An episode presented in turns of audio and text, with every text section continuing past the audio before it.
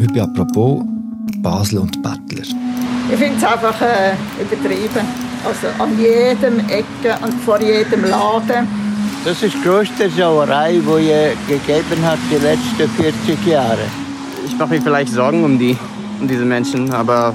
Seit dem letzten Sommer sind in Basel immer mehr Bettlerinnen und Bettler aus Rumänien anzutreffen. Sie schlafen unter freiem Himmel, waschen ihre Kleider in öffentlichen Brunnen und gehen aufs WC, was halt gerade geht. Die rot-grüne Regierung der Stadt steht vor einem Dilemma. Die Leute haben zwar grosse Empathie für Roma, die in Armut leben müssen. Gleichzeitig werden in Basel auch jene Stimmen Leute, die sagen, dass wir jetzt hart durchgreifen. Was macht man in so einer Situation? Gibt es eine Lösung, die diesem Problem gerecht wird? Über das wollen wir heute reden, apropos im täglichen Podcast vom Tagesanzeiger und von der Redaktion der Media. Mein Name ist Philipp Loser und mein Gast heute ist Alessandra Paone. Sie arbeitet auf der Stadtredaktion von der Basel Zeitung und wechselt bald ins Inlandressort von der Media. Hallo Alessandra. Hallo Philipp. Alessandra, trotz Homeoffice-Pflicht musst du ab und zu ins Büro an Eschenplatz in Basel. Du wohnst ja im schönen Zunzge im Oberbaselbiet. Wie vielen Bettlerinnen und Bettlern tust du auf dem Weg vom Bahnhof auf der Redaktion begegnen? Es ist tatsächlich so, dass man die ersten Bettlerinnen und Bettler schon sieht, wenn man das Bahnhofsgebäude verlässt. Also sie stehen dann gerade vor dran bei den Bänkchen. Und dann, wenn man dann so zu der Tramhaltestelle läuft, ähm, sind sie auch dort. Und je nachdem, ob man dann das Tramli nimmt, also wenn man mit, mit dem Tramli in die Stadt fährt, dann sind sie auch im Tramli, zum Teil mit ihrem Gepäck schon am Morgen. Oder äh, wenn man zu Fuß geht, dann trifft man sie dann äh, ähm, beim Dövet Park und dann zuletzt dann vor der Klärbank äh, am Boden auch, ja. Also es ist wirklich wahrnehmbar, es sind wirklich sehr viel mehr Roma äh, in der Stadt, und zwar seit letztem Sommer. Was ist denn der Grund dafür? Die Basler Bevölkerung hat im November 2019 äh, hat sie, äh, die Revision vom Übertretungsstrafgesetz angenommen und damit auch das Bettlerverbot gelockert, das enthalten ist in diesem Gesetz. Und das Gesetz ist dann äh, letzten Juli in Kraft getreten. Und seither ist äh, nur noch das bandenmäßige Betteln verboten. Das heisst, äh, dass büßt wird, wer als Mitglied von einer Bande bettelt oder andere Menschen zum Betteln schickt. Und ähm, der Passus, der hat der Rot, die rot-grüne Mehrheit im Parlament durchgesetzt, mit dem Ziel, ähm, das Betteln zu entkriminalisieren.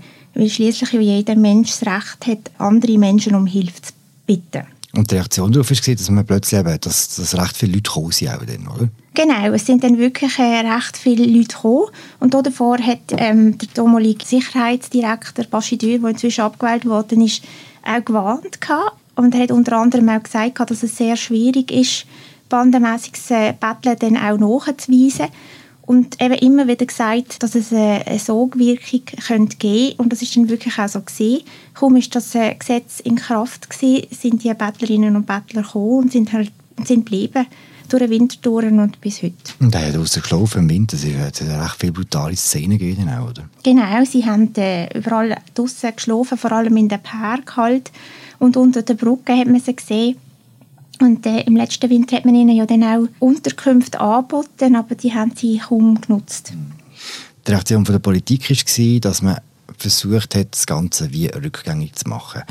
Der Grosse Rot, das ist das Basler Kantonsparlament, hat versucht, das Bettlerverbot wieder einzuführen. Also hat das auch gemacht. Geändert hat sich aber nichts jetzt. Warum? Also nachdem das Bettelthema eigentlich den ganzen Sommer lang bis in Herbst hinein dominiert hat und auch dann während dem Wahlkampf äh, für die Regierungs- und Grossratswahlen in Basel dann das Thema Nummer eins war, noch vor Corona ist der Bürgerlichen dann tatsächlich gelungen, mit Hilfe der Grünliberalen Ende Jahr dann das Bettelverbot äh, wieder einzuführen. Das heißt, ähm, es ist ein Vorstoß aus der Reihe von der SVP an die Regierung bewiesen, wo das Bettelverbot wieder einführen will. Und kurz darauf, im Januar, hat dann aber ein Urteil vom Euro Europäischen Gerichtshof für Menschenrechte dann den Grossratsbeschluss eigentlich entkräftet.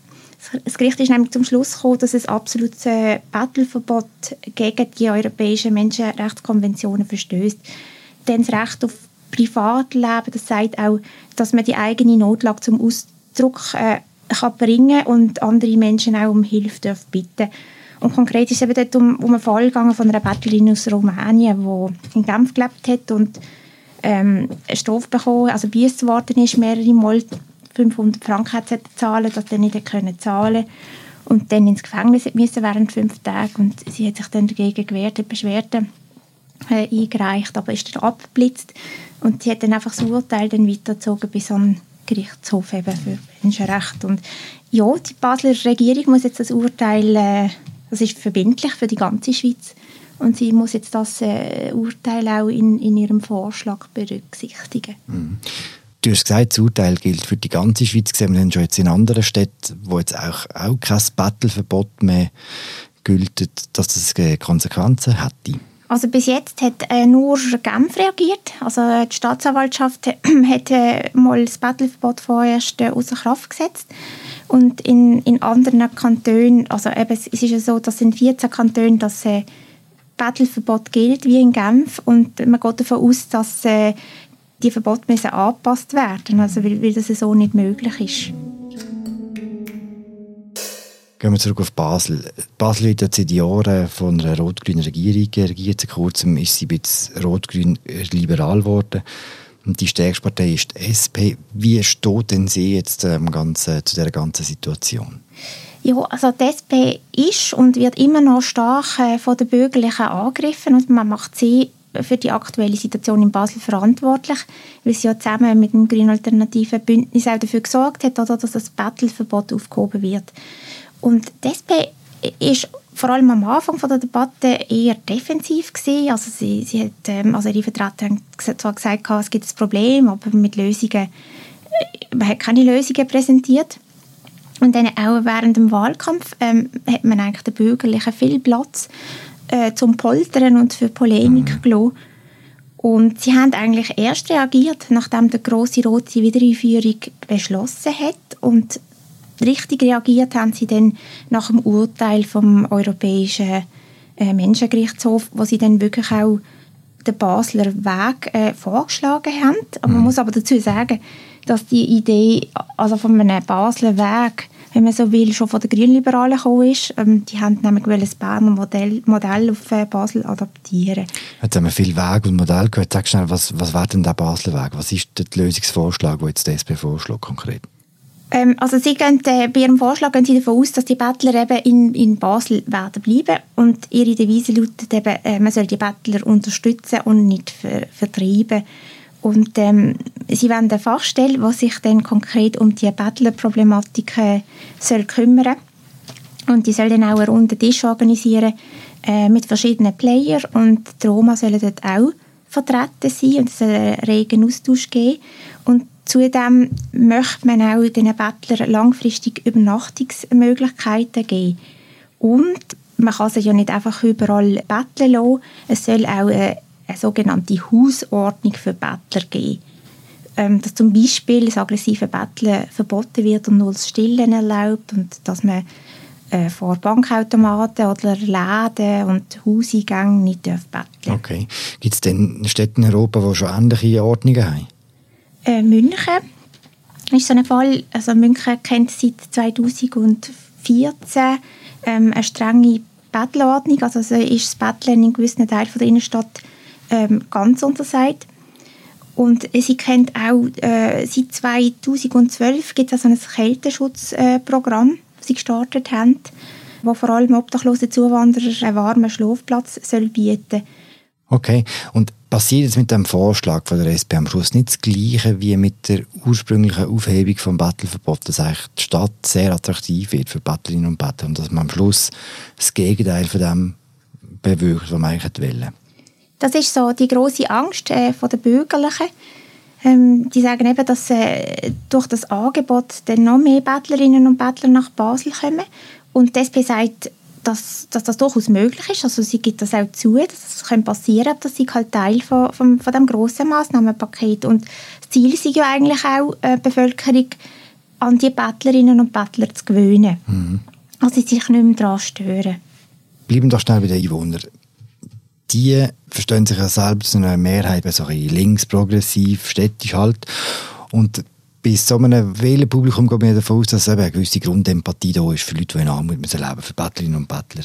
Kann man etwas sagen, wie jetzt die Leute mit dem umgehen? Also ich habe schon das Gefühl, dass die Toleranzgrenze äh, von der Bevölkerung teilweise überschritten ist. Ich finde es einfach äh, übertrieben. Also an jedem Ecke und vor jedem Laden wenn du gibst einen Franken, dann sind sie böse, weil du nicht zwei gegeben hast oder drei oder äh, mehr. Ja, grundsätzlich äh, ist es sicher ein bisschen verstörend, sage ich jetzt fast schon, dass wirklich vor jedem Ladeneingang äh, eine bettelnde Person ist. Aber eben gleichzeitig verstanden sie natürlich auch und äh, finde das Elend, oder, wo Leute dazu treibt, den ganzen Tag bei Minusgrad vom Coop hocken, ähm, sehr schlimm, dass es das gibt. Ähm, also das aufdringliche Verhalten löst äh, selbst bei Personen, also bei Menschen, negative Reaktionen aus, die eigentlich, also wo grundsätzlich äh, positiv diesen Bettler gegenüberstehen, weil es ist zum Teil wirklich auch viel, oder? Man hat es selber nicht gern, wenn man am Ärmel gezupft wird oder einem jemand hinten reinläuft und das passiert tatsächlich, dass einem jemand bis ins Tram hinten reinläuft und ich habe selber ähm, kürzlich eine Situation erlebt, wo mir, wo mir persönlich unangenehm war. Ich war mit meiner Familie auf dem, Bafi, auf dem Barfüßerplatz, wir haben dort Mittag gegessen und dann hat sich ähm, eine Bettlerin äh, ist dann zu uns gekommen und hat mir eine Rosen angeboten. Ich habe ihr dann die auch abgenommen und etwas gegeben dafür. Und sie hat dann aber weitergemacht, oder? Sie ist dann noch mit mehr Rosen gekommen und hat noch mehr Geld wollen, bis sie mir dann so in die Handtasche gelangt hat und nicht um etwas rauszunehmen. Das will ich ihr gar nicht vorwerfen. Aber es ist mir gleich, es ist, es ist mir dann gleich unangenehm mhm. gewesen, oder? Und ich denke, mit dem, mit dem haben die Leute Mühe und auch, dass man jetzt immer mehr auch eben Tiere einsetzt und, und Kinder und das gefällt selbst den Linken nicht. Mhm. Hast du das Gefühl, dass etwas in diesem Schluss auch politische Konsequenzen hat, dass wenn die Leute merken, dass quasi ihre Regierung das jetzt nicht löst, so wie sie das gerne hätten, dass sie dann, keine Ahnung, irgendjemand anderes wählen halt?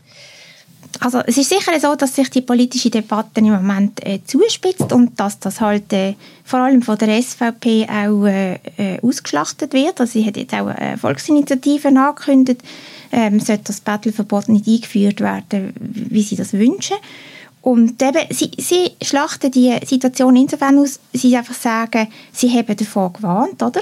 Ähm, sie haben gewarnt, dass es zu dem kommt und dass es wird eskalieren und sie sind jetzt in der bequemen Situation und sagen, ja, wir haben es euch ja gesagt. Mhm. Das Einzige, was hilft, ist, ist eigentlich das Battleverbot. Und die Linke ist in einer eher unbequemen Lage, weil sie ist gefordert, Lösungen zu präsentieren, weil sie eben auch dafür verantwortlich gemacht wird, ähm, dass es so ist. Und ich glaube, es liegt wirklich vor allem ähm, jetzt an der Linken, also nein, eigentlich liegt es an allen Lösungsvorschlägen zu bringen, weil es ist so, dass es so nicht mehr geht, das Verbot. Du hast vorhin gesagt, eben, wie du einer Bettlerin eine Rose abgekauft hast. Wie machst du es grundsätzlich? Gibst du sonst einfach immer noch etwas oder wie gehst du mit dem um? Ja, ich gebe eigentlich immer noch etwas. Ähm, und die Frage ist eben, was soll man machen, oder? Und es, äh, vielleicht äh, gibt es da auch kreative Lösungen. Ich habe letztens äh, in einem Interview gelesen, dass der neue Vizepräsident von der Basler SP zum Beispiel immer Essensgutscheine für die Gassenküche im Portemonnaie hat. Mhm. Vielleicht muss man sich wirklich alternative Lösungen überlegen. Mhm. Danke, Alessandra, für das Gespräch. Danke auch, Philipp. Das war eine weitere Folge von «Apropos» im täglichen Podcast vom Tagesanzeiger und der Redaktion der Media. Wir hören uns morgen wieder. Ciao zusammen.